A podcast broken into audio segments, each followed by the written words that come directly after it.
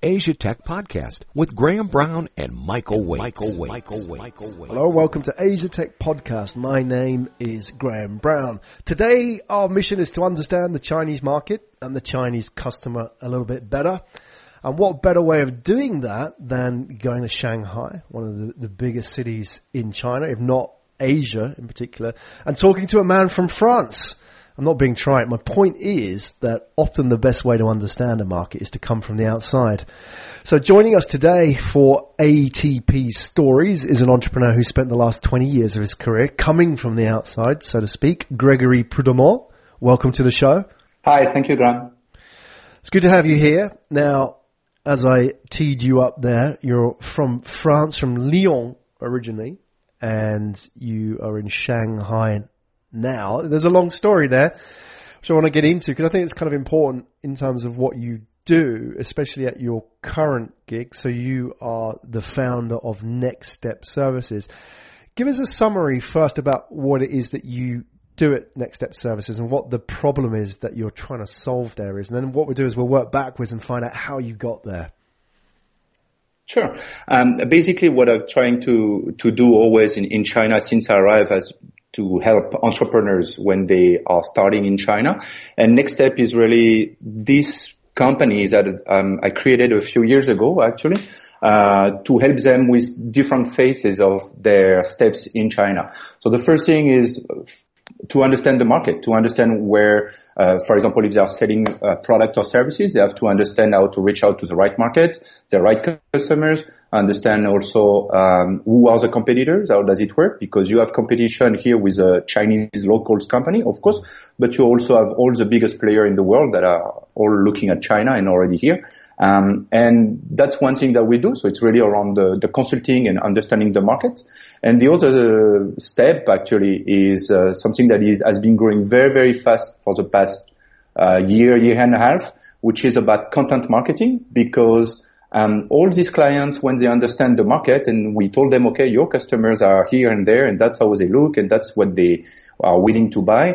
We also realized before that uh, there was no way for them to actually engage and activate everything that we told them. Mm-hmm. So by building a lot of content all the time, we also start to have clients that say, oh, actually you understand my business. You know who I should be talking to and you have the whole structure to create content for me. And this is where we started to add this kind of services.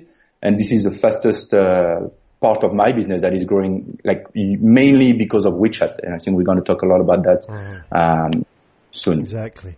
Okay, good. So what are the kind of companies that come to you? Are they companies moving into the Chinese market for the first time? What kind of level of knowledge do they have about China? Are they, you know, well educated about China, completely new? What are you finding? Um, so I've been helping these kind of companies to enter the market for the past 12 years. So I've seen very different kind of, uh, of companies. Mm-hmm. Recently, I would say that um, there are two types of uh, companies reaching out to me. One is indeed companies that are pretty, let's say, medium size or small size that are coming from Europe or from the US. Um, and they have very little understanding. They know that you have all these big players, uh, all these guys that we've heard about it all the time, Alibaba, Tencent, they heard about the, all these big companies, but it's so difficult to have actually very clean and straightforward information about those companies when you are not in China.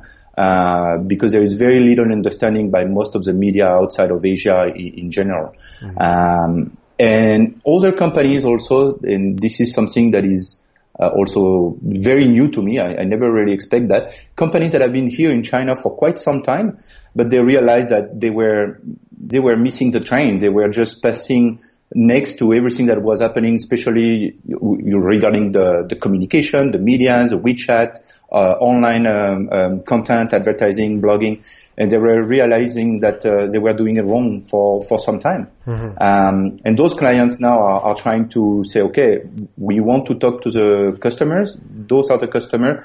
How should we do it? And that's where they come to us. We build their editorial line, for example, and we then going to manage all their content and publication and also trying to explain to them how to make the most of tools that like Weibo, WeChat, and all these uh, platforms that you have here in China. Okay.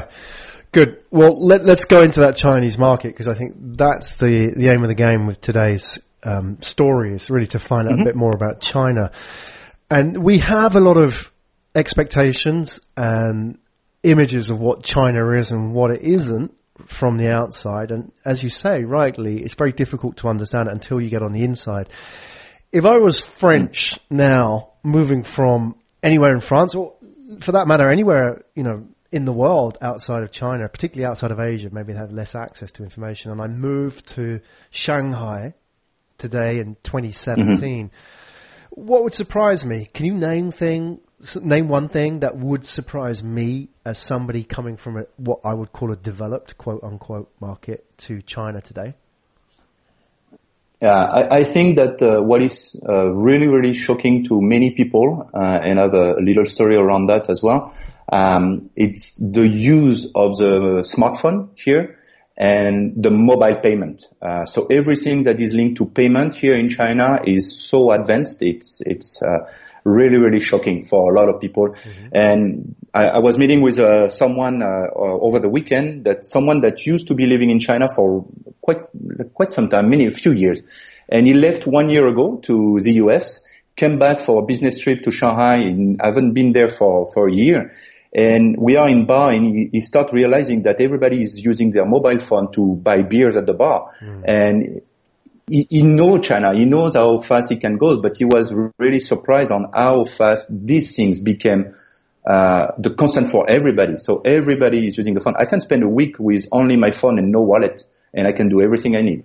Do you um, and this is something yourself? that when I, no, I don't have to use cash. My right. phone will do it all. Right, right. Can, you, so you I don't have buy, to, but do you? I mean, just so so we can understand. I mean, when people talk about mobile payment, for example, mobile payment's been around yeah. a long time, and even you know, when you were in France in 1990s, right? It was yeah. there at, in the early telecoms day. But you're talking about mobile payment smartphones being, you know, the default, the the normal, rather than oh, yes. it's cool. Hey, look, I can pay with my smartphone in the bar, right? Okay, but now go and try and do that at yeah. the shop around the corner, right? So for you on a day to day basis, you don't need any cash. Is that what you're saying?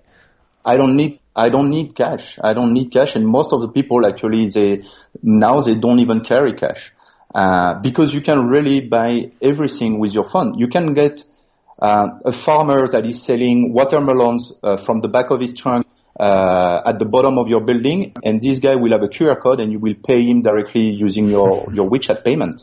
Right. Gotcha. Uh, and this is this is where now everything is like this. So the the mobile phone and the QR code also, which is I know um, not very used in Europe and in US uh, uh, for a lot of people. Um, but here in China, if you don't have a QR code on an advertising, if you don't have a QR code on a product, if you don't have a QR code in in even on your business cards now, and this is like not having your the URL of your the domain name of your website. You know the mm-hmm. URL of your website. If you don't have this, it doesn't make sense to a lot of people. So when I have companies coming to China, the first thing they will do is downloading WeChat for their phone because they know that here when they're gonna arrive, people are gonna take their name cards, but they're also all gonna exchange the the WeChat account. Right. So like these people, they can add them directly and follow up with them. So the WeChat account. However, for foreigners, when they come to China, they cannot have the mobile payment because you need to have a bank card that are based in China, like a, a Chinese bank card. Mm-hmm. Um, and you don't have other currency. So Let, those are the things that. Okay, really let's talk about WeChat because that, that's so important. It's such a big factor of the Chinese market, isn't it? And I think for people on the outside, when they hear WeChat, they assume what it used to be, which was what a chat service, which started out as and a messenger service, mm. right? And they assume yes. that it's kind of like WhatsApp or maybe it's like what people are familiar with, you know, just in terms of text messaging, right? So, mm. mm-hmm. but it's much more than that now. I mean, that's what we've got to kind of understand. So you kind of, I know you talked about the payments, you've got the, the WeChat payments mm. aspect of it, but what is WeChat for somebody coming from the outside? H- help us understand it. It's more than just chatting, right? What is it now? Yeah.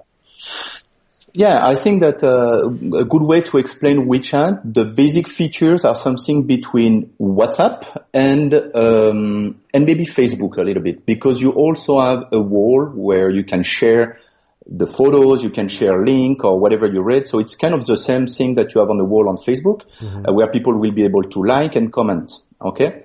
Um, so those are the basic features that will everybody will have if you download WeChat right now, wherever you are in the world. This is what you will get. And then when you are in China, you have a lot more uh, possibilities because WeChat is a super app where they allow the system uh, for developers to create mini programs that are going to be set only working in WeChat. Mm-hmm. So inside you, inside WeChat, you will have programs uh, also and, and software kind of uh, that you will be able to to use only using WeChat and using all the information. So the payments, of course, but for example, I can pay my my electricity bill directly. I can buy train ticket. I can buy flight tickets. I can share the bill if I go to the restaurant and I'm taking the bill and then I will share, I will split the, they, they call that actually Go Dutch uh, in the application and they will split the bill with my friends around the table. Um, so you have many functionality that are actually when you think about it, they are all linked to the fact that there is a payment system. So mm. it's all about buying, purchasing, uh, sending cash from one another. So those are all the features that are very interesting. The geolocalization also is very good something that I'm uh, I'm missing usually when I travel, for example, where uh, you can really see where people are, and you can uh, when you are meeting with someone in a in a big place, you don't know where to find them. You can see exactly where people are on the map, and you can join them directly. So you have the geolocalization that is embedded also, and and you can share addresses very easily. So this is all embedded in in WeChat, and people are using this all the time. So for most people, or for some people even, that, you know, you could just use WeChat and, you know, the whole concept of the internet that lies on the outside, that may not be necessary. I, I wonder how people use it on a day to day basis. Is that sort of their experience of the internet, just WeChat? Yeah. So the one thing that is missing on WeChat is that there is some kind of uh, search engine, uh, but it's not like it's not very very good so far. So everything that has been published somewhere on WeChat is technically accessible with a search engine intern as WeChat. So you're not going to be looking for information really on WeChat. You, you need to have already the page that you are looking for. Because one thing that I didn't mention is that WeChat is used by individual, you and me, where we can be chatting, mm-hmm. like WhatsApp.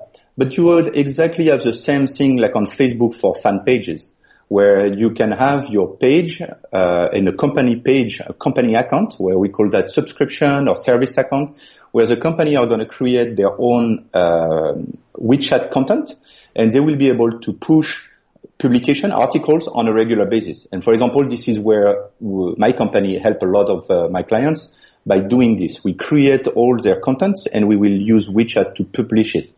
This content is published and edited within WeChat. It's not online. It's not on mm. on on the internet. You know, it's it's not on the internet with a, a page that you can find uh, by googling something. You know, uh, it's really within WeChat.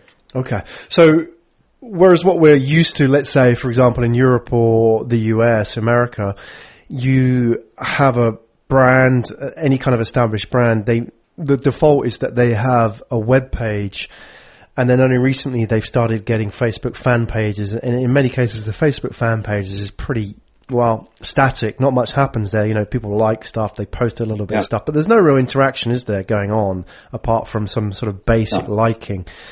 But with WeChat, what you're saying, so I can understand, is that the the WeChat aspect comes first, and I guess you know you may have brands or companies that don't even have a website because they can exist purely on WeChat. Is that the case?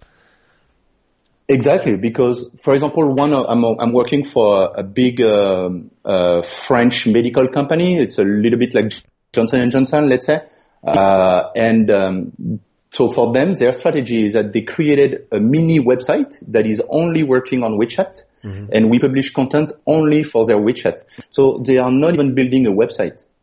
They have a company website somewhere because this company is, is everywhere around the world. Um, but actually, right now they are investing only on targeting their WeChat followers. Mm-hmm. So they are investing a lot of money and resources and everything, but only using WeChat. For example, one of the other projects that we do for the Milou, which is a guidebook for French-speaking family when they arrive to, to China, we do have a website because we say, okay, let, us put that on a website at some point. Since we are creating the content, we're just copy pasting on a, a WordPress website, let's say. But we are uh, focusing on the WeChat. We are working every week on, on, on developing the WeChat content actually. It's not really for the website. Not even on Facebook actually. It's really for the WeChat because we know that the first thing that people will do when they will arrive to China is going on WeChat. Uh, they will get all the information on WeChat. There was someone, there was someone telling me, for example, that they don't even read newsletter because most of the, the information they get is directly on their mobile phone in their pocket mm. on WeChat. So they don't really have to go to their emails and things like this. I know some companies also, they almost drop emails internally. They only use groups because you can create groups the same way you can do that in, in WhatsApp, for example. So, uh, chat group. Yeah. And they have a chat group for the marketing team, chat group for the whole team, chat group for, and that's how they exchange uh, everything. Instead of having Slack, uh, they will use this kind of vertical conversation by groups. Same thing. And they will exchange PDF file, documents internally. It's fascinating, isn't it? I mean, that's what a lot of companies coming from the outside are not prepared for, are they? They're not prepared for that kind of ecosystem and they, they're used to having many, many different channels in a way. And now you've got like this one yeah. channel with it, or maybe even many channels within one channel, but one platform, so to speak. Okay, so let's um, let's come back to that because I think that's a really interesting conversation. I think we can come back to that as well. I want to sort of before we do just put this into context as well, because your story I think is interesting and it helps us understand if we then go back and look at the Chinese market again. So let's sort of step outside of the Chinese market first and talk about you, Gregory, and how you got there in the first place because we talked about it earlier that obviously you're from France, you're from Lyon in France and mm-hmm. you somehow ended up in Shanghai in China. And Shanghai, compared to Lyon, I mean, population, I don't know the population of Lyon, but Shanghai is what, 24 million? So, you know, the, the, the yeah. exactly. And Lyon's nowhere near that, is it? I'm not sure. It's not sort of a, a major city by comparison, is it? So no, Lyon, I, th- I, I, think that Lyon doesn't even have a million, or maybe it's a big, it's a big city and everything, uh, maybe a million. Um, so what happened is that um, um, I studied. So I, I started to. I was always interested by history actually, and uh, general history actually lead me. I had some. Um, it, it, for me, it was easy to learn languages uh, at that time, and I said, okay. Um, there was a f- university in Lyon that was pretty Japanese in 1998. Um, and uh, I realized that okay, China, 5,000 years of history should keep me busy a little all right, let, us do Chinese. Yep. But you have to think Chinese at that time was uh, very not popular because there was, I think, you do speak Japanese. Back then, there was maybe 400 people studying Japanese, mm. uh, and we in Chinese, we were maybe not even 20 people. So it was not popular. People were not looking at this. And for me, I went there not really for the language, but really for the history side of it. So I studied civilization, uh, Chinese civilization for three years. Um, then I switched to something that uh, that's also at that time that I start coming to China for like summer school, summer camp. I was coming here to Beijing, uh, and and I took advantage on the fact that my Chinese was going well. I was speaking already, and I started to do little work. Little, uh, I did sourcing. I uh, I took groups around China. I did some trading. You know, like very like everything that I could do instead of working in a in a, in a mm. restaurant in France. I was just doing this kind of little business uh, here in China. My life also was cheaper. Back then, China was cheaper than France. Now it's getting complicated. China mm. is super expensive. Uh, but back then, spending two months in China was cheaper than spending two months in, in France, definitely. Mm. And that's how I started. And uh, uh I, but I started to stop you there. I want to back up a little bit. Just put this into context. What what year was it when you actually started your studies in China?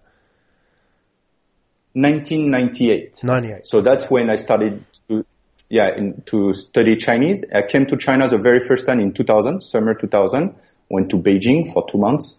Uh, and from there, I think from 2000 to 2005, I came almost every year or every other year, uh, for the summers. I was spending a lot of time here in China doing everything I could do, basically. Mm-hmm. And, and, um, and in 2005, I, I, moved to Hong Kong because I went back to school to do something a bit better with my Chinese instead of just doing uh, civilization and, and linguistic.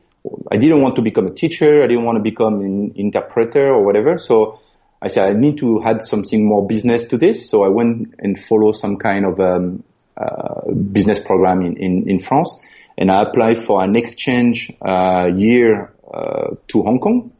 And and because my Chinese was already good, I've been to Hong Kong many many times. I got selected, and I spent one year, a little bit less than a year in Hong Kong in the in university. And from them, I, I never went back. Actually, from Hong Kong, uh, I had the opportunity to, to, move to Shanghai because a consulting firm, a Chinese consulting firm, uh, here they were saying, "Oh, we, we are not reaching out to foreigners. We are only working with Taiwanese, Korean, and Japanese, and and maybe you could be interested on on developing this." And he was already consulting on helping companies to come to China. And, and what we did actually was to, they helped me on building, on setting up my own company. And every time that I was selling a services, I was outsourcing it to them, kind of. Mm-hmm. Uh, after a little bit, I also realized one thing that in China, um, I didn't have any network. I didn't have what we call here in China guanxi, which are relationship. Uh, if you don't have a relationship, if you don't have network here in China, you cannot really do anything. So you really need to build your own community and that's exactly what I started to do. I, I started to to create uh, events with a um, with a friend. We started to do networking events. So that was back in 2006. Uh, we started to create this kind of networking events every other Tuesday. We started to work on conferences and roundtable with some chambers of commerce uh, here based in Shanghai. What kind of networking and that was the best way for us to. What kind of events were? It was really for entrepreneurs. For foreign entrepreneurs in Shanghai. It was for entrepreneurs. Yeah, for foreign no, entrepreneurs, for, for Chinese. No, it was for everybody. Uh, uh-huh.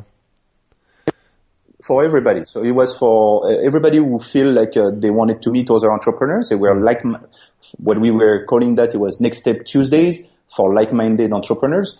And, and it was a good way for us to have foreigners from all around the world, but also local Chinese that were speaking a bit of English and they were interested on on talking to other foreigners. Yeah. Um, back then also the, te- the tech scene was very little in, in China. It was not there yet, but you started to have a lot of entrepreneurs because the barrier here is very low. When you want to start a business in China, actually it's, it's pretty easy and, and it was also cheaper to start it in China back then than, uh, than in other countries. So you had a lot of people that were coming here in China with a good idea in mind and, and uh, just a little bit of cash and they were starting here in China. It was easy to find some people to, to recruit, to hire, put a company together and get started. But the problem is everybody was lacking of uh, network and relationship. So those kind of events that we run for three years uh, actually help a lot of people on building their own network for clients, but also for service providers, um, any kind of people that they will need. Right. So you started out doing these networking events in 2006, and obviously this yes. is this is over 10 years later. You saw a group of people coming to China back in 2006, and you you had been there before them, obviously, and you got your foothold in in Hong Kong, and you had also come quite regularly yeah. to China.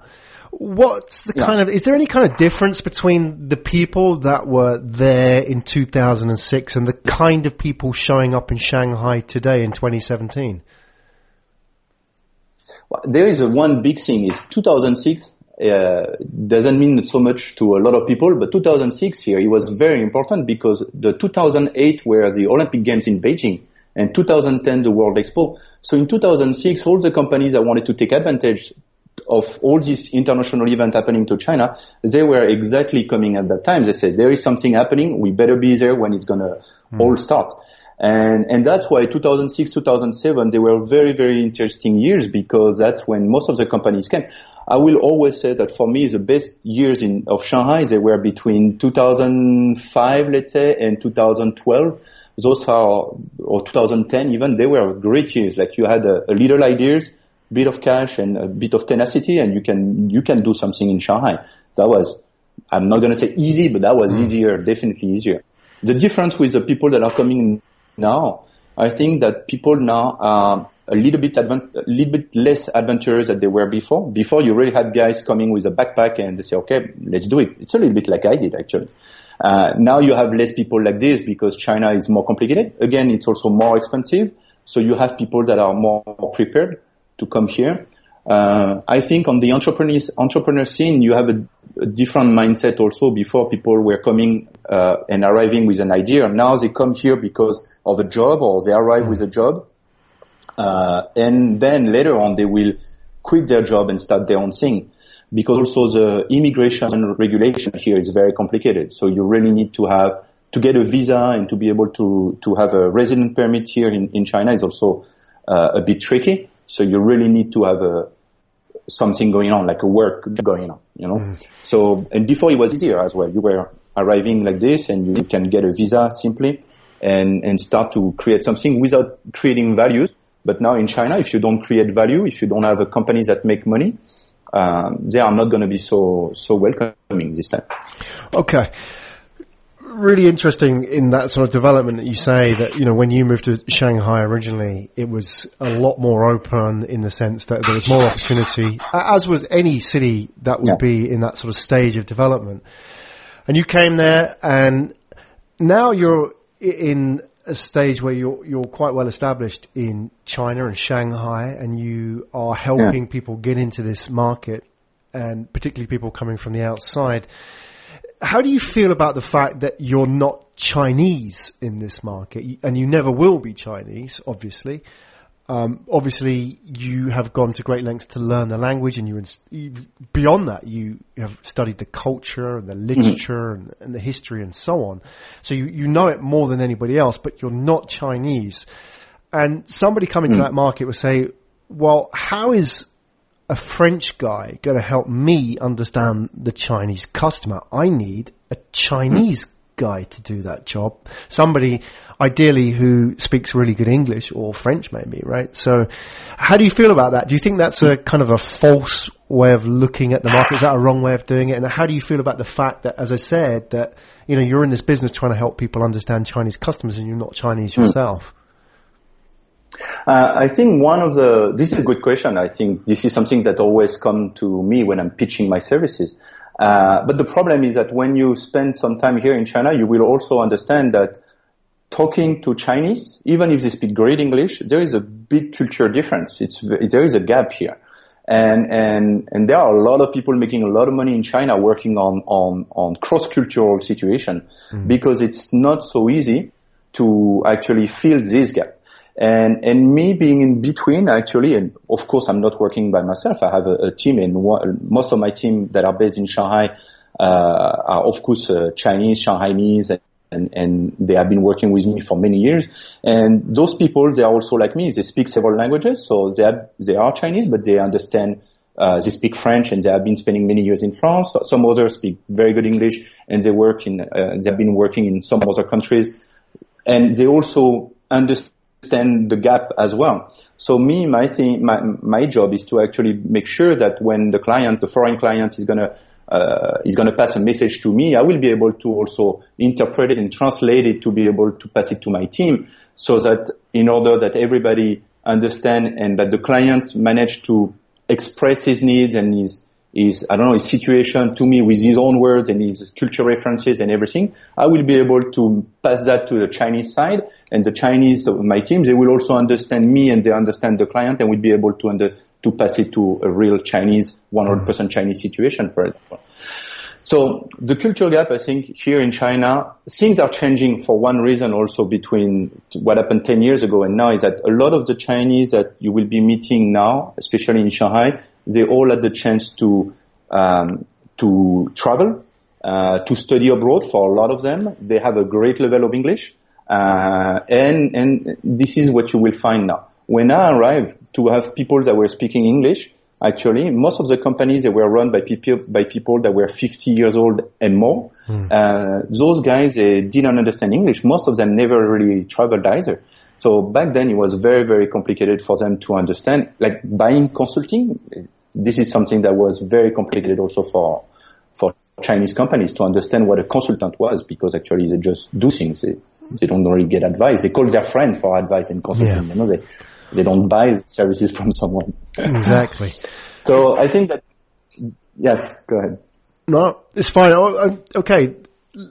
Very interesting. And I think that, you know, what you're saying is that, um, you know, in, in, a way, being in the situation that you're in, um, you know, it's not a disadvantage doing what you're doing. And I guess for companies coming from the outside, you really are a bridge between those outside markets and China. So you, you have a good understanding of both what the, the local Chinese want and also yeah. these foreign companies want. And obviously that gap's decreasing over time, as you say. And that's helping things in a way because, you know, that may make things easier for the communications on all sides. And I think the situation you're in is a real advantage as well. Sometimes not being part of a market in a sense, you know, in terms of identity, um, is a real mm-hmm. advantage because you you see things which people take for granted. Maybe the, the, local Chinese. I mean, if you were to go back to France, you would see it differently, right? From how you were seeing France when you were growing up, because now you've seen things, right? Now you know what's real mm. and what's not real, and in a way, that's the kind of the role that you have. You know, even though you say sort of the gap you know, some people don't like living in the hmm. gap, do they? Because it's uncomfortable. They feel like, oh, you know, I want to be French in France, right? But you're in hmm. that gap in China, and I think that's a real position of advantage to play with, you know. And some people don't like it, but obviously that's a, a position in which you thrive, right? So I think that's you know interesting yeah. that you can enjoy that responsibility as well. Yeah, definitely. I think that uh, most of the people that are coming to China, they all, I mean, to be very honest, I think people don't come to China for the weather, right? Or for the beach or whatever. They come here to, to work, make money and, and actually get a business going on. And because China is a huge opportunity. The problem is that either you arrive 10 years ago like I did and you kind of follow what was happening and you learn along the way. And that's uh, probably what I did and many other people also um, and you learn the language and you get used to it and you are here with the first version of WeChat and, and, and all these things and so you you learn from that. But when you arrive now and you are dropped here in China, uh, you don't have time anymore because China is so demanding. It, the market is is really really fierce. Um, if you are here to start a business or you are here to open the branch of your company or whatever here in China, you really have to get to 200% because nobody is waiting for you. Mm. So in this case, you need help and you need people that are going to help you on understanding the, the technology, understanding the, the team also, like how do you communicate with your team? How do you manage a Chinese team? You don't do it the same way that you will manage a, a team of American people or, or, French, you know, it's very different. Um, and even more complicated when it's a mixed team. Uh, I'm, I'm talking to a to a company right now. It's a tech uh, startup, uh, and they grew from six people to over 50 people in three months, something like this. And they have many many problems because they have a team that is very mixed, and the message are not going through the same way. So they have very different way on on managing the whole team and uh, and making everybody comfortable in this kind of thing. Very complicated. So again, that's why cross-cultural is something very complicated in China. This is something that uh, is working very well. What are the kind of mistakes that companies make when they come into China now? Now you, you mentioned some of them already, but what are the repeat mistakes that yeah. people make when they get into Shanghai, as an example? I think that a lot of people they will trust easily. They will uh, trust uh, the first person that was nice and took them to lunch and and speak a bit of English. And and I saw so many companies trusting the first person they met. It is a little bit like a, it's um, uh, like a, a, life jacket. This person, so they will grab this guy as soon as they arrive to China, mm. and and they're gonna follow everything. And after a few months, a few years, they will realize that okay, maybe he was nice, but he was not the the one. He was not the perfect one, you know. So a lot of people made this kind of mistake. I also think that um, a lot of people, a lot of companies that I saw, especially when we are talking about products, they believe that they have been selling their product in their market in a way and that they should not adapt to the local market. Uh, and, and if they don't make any change in the way they communicate the, the positioning of the product or even sometimes the, if we are, if we are talking about food product, the recipes of the product, the Chinese consumer are not going to be so keen on accepting and welcoming this kind of product. And, and you do still have some companies that they believe, no, we are not going to change anything, that the way we are selling it and, and that's it. But here in China, it, it doesn't really work that way. So you really have to adapt to, to the market. Mm-hmm. Okay, good. Excellent. And one of the, just sort of finishing up, I'm really fascinated by this Lumilu project, which you've uh, already mm-hmm. mentioned, which is effectively a digital yeah. guidebook for French families coming to China. So, exactly. is that a thing now? Do you, you see French families coming to China? I mean, you know, is is it something that's increasing? What's driving it? Tell us a little bit about that. What's going on? Yeah. So I think that with the French, uh, so first the French community here in Shanghai, we are like uh, a little bit over 25,000 people that are registered. Uh, so this is not counting the students and, and of course the tourists or people on short-term visa. But 25,000 make uh, the French community the number one European community in China, mm. in Shanghai, sorry. So uh, before the German, before the German, many years ago, German were number one because there is a huge need of industry and and China always have been a big friend of of uh, of uh, Germans, so it always have been very well. But now that uh, uh Shanghai is more and more about, um, let's say, uh, services, tourism, uh, everything that is linked to food and beverage, and here there is a lot of French coming in, and also on, on the tech scene because a lot of startups uh, now the French tech startup is very big, and same thing in China. We we have a, a lot of uh, startups that are coming from Europe, from France, or even starting from scratch here. Actually, a lot of projects, and this is something that I run and I help a lot also.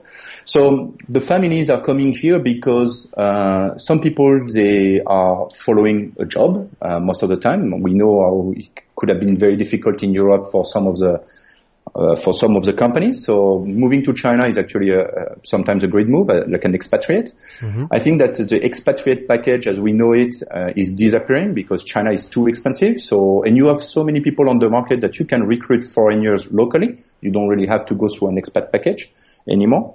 And and French are these kind of people also that uh, they move and travel together with a family. So, for example uh, the difference with Chinese, the Chinese will have no problem on leaving his family to Shanghai and going mm. to work in Beijing for three years, no problem. Uh, French, they don't do that. So they come all together, which also bring other problems. Is how do you send a French to a factory that is uh, six hours from Shanghai if there is no school for the kids, if there is no doctors, if there is no nothing? This is also very complicated. Mm-hmm. So the guidebook that we created is really about that. At the beginning was really a book, paper version, uh, that was meant to help uh, French families when they were arriving here with how do you open a bank account, how do you register to the police, uh, how do you uh, open a, a, phone line, for example. So really, uh, like, how do you get started in China? You know, how do you find an apartment? Uh, these kind of things. And, and slowly, um, uh, for many years, I was uh, talking to the, the creator, uh, Manuel Ramos of uh, Milu, and we were talking about the digital version of it. And many years ago, I was saying, oh, we should go for an app, an application. This, this is the way to go and everything. And we really left this idea on the side for many years. But then WeChat exploded. So WeChat was everywhere. So we say, okay, now this is actually so much cheaper to do something on WeChat than creating an application. And um, and actually, people don't create the application anymore. You just you just do something on WeChat.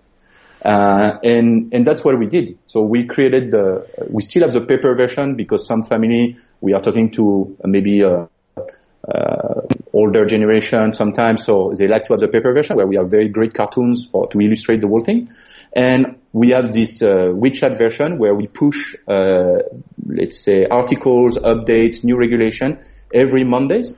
Those articles, uh, a lot of them are actually then taken by the consulate that will also reshare them directly. And that's how we are reaching out to a lot of people that are not yet in China, but they are starting to learn, prepare their, their uh, expatriation from France or from other countries.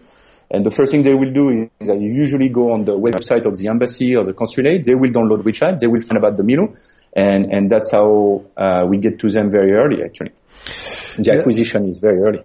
So if you're a French speaker, and I know we have French speakers um, listening to this program, that's something that you should definitely check out if you're thinking about moving to China or you are moving to China. We'll yeah. put the details in the show notes.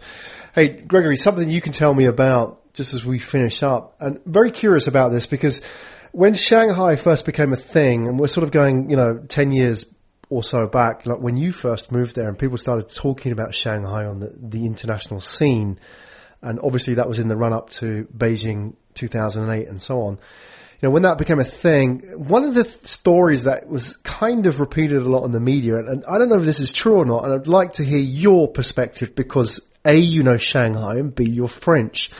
It was that the local Shanghainese, especially the, the young, sort of upwardly mobile, you know, when drinking red wine, they would mix it with Coke. Was that true or not? Or was that just kind of one of those media things about China? Okay, maybe it happened once or twice, or was that a real thing back then? No, th- this is true. It, uh, it's true, but uh, you know, like the same way that uh, German, Austrian are mixing white wine sometimes with uh, mineral water or yeah. with Sprite uh, to to make this kind of fresh drinks. Here in China, they had the they had the same situation. But one thing that I learned very very recently is uh, I don't know if you know this uh, this company Pernod Ricard. It's a yeah, big company course, that yeah. produces a lot of drinks okay. and everything. So they came up the idea, they came up with the idea of mixing whiskey with green tea because mm. Chinese, they love green tea. And, and this are the guy and, and they created the idea, they marketed it and that became a real thing. Like to have a, when you were ordering a bottle of whiskey in a club, of course they will always bring you green tea. There was no Coke, there was no other thing. It was green tea with a whiskey. And that was the thing. So yes, wine with, uh, I saw wine with, uh, Coke. Uh, this I saw it in a in a dinner many years ago. Now you will not do that anymore. I right. think that uh, a lot of, especially in Shanghai, people they they they have learned and, and they have seen other things, so they they try to not do that. But I'm sure that in some part of China, you can still have Coke with your right. wine for sure. Uh, as a, as a as a Français, would you do that? Would that be something that you could consider doing? I know, obviously, with your rich culture of wine, would you mix Coke with it in China? no, no. no, never. It's impossible. it's impossible. Already, like here in China, you find wine in cans, and that's something weird for a lot of French, yeah. uh, where you can go to the the 7-Eleven downstairs and you get a can of uh, Chardonnay. Uh, this is weird. yeah, yeah, exactly. But it kind of makes sense as well. I mean, and I, it's interesting, isn't it? Because you know, obviously the the wine industry in France has a long tradition, and there was a lot of resistance at the early stages of putting screw tops on the wine bottles, right? But in places like Asia, mm-hmm. you see that everywhere, and it makes sense, right? It, you know, and yeah, that's does. that whole kind of attitude is, well, we don't need tradition if it doesn't work. I mean, take the tradition of the wine and everything, but the actual bottling, we can improve it and make it better. Agreed, agreed. And actually, uh, I think the New World have done a lot of work. Uh, even uh, in, there was an article going around lately, uh, that France has lost a little bit the, the, the, the first, uh, place as a wine importer to China and Chile, Australia, New Zealand, they are all taking over very easily. South Africa, mm. um, because their labels are easier. The cork, also the, the screwing or, or, the cork that they have is much easier as well. Uh, they are more flexible. So than the wine where in France we are so traditional and, and, and strict about this that we don't adapt necessarily to the market. Some companies make a lot of, again, we are always going back to the, what I was saying earlier. Like if you don't adapt to the market, exactly. at some point someone will. That's a great lesson as well. So, thank you so much. That's Gregory Prudhommeaux, everybody, founder of Next Step Services. Really enjoyed you have, having you on the show today, Gregory, and sharing your insights into the Chinese markets and also particularly Shanghai. And since you've been there such a long time now in the grand scheme of things, mm. how things have developed and how fast that market has moved. There's a lot, obviously, more to talk about when it comes to China and Shanghai. So it'd be great to do a part two at some point in the future and learn a bit about what's changing sure. because even six months in Shanghai is a long oh, yeah. time, right? As you said, like your friend who yes, went away yes. for a year and came back and things had changed radically when it came to payments and so on. But Gregory, thank you so much for coming on the show. Before I let you go, please share with us a link or links so people can find out more about you and what you do. Mm-hmm. Definitely. So um, uh, the easiest way to to find me will be on Next Step Hub. So it's uh, Next Step in one word, hub h h u b dot com. Um, I think you will put everything on the on the page as well. Yep. This is the best way, and you can find me uh, on on everywhere by googling uh, Greg uh, Prudhommeaux, and you will find it uh, easily on Twitter and even on Facebook and everything. Um, that's the best way to find what I do. Excellent. We'll put all the details in the show notes. Gregory, thank you so much for today. Thanks a lot, Graham. You've been listening to Asia Tech Podcast Find out more at www.asiatechpodcast.com.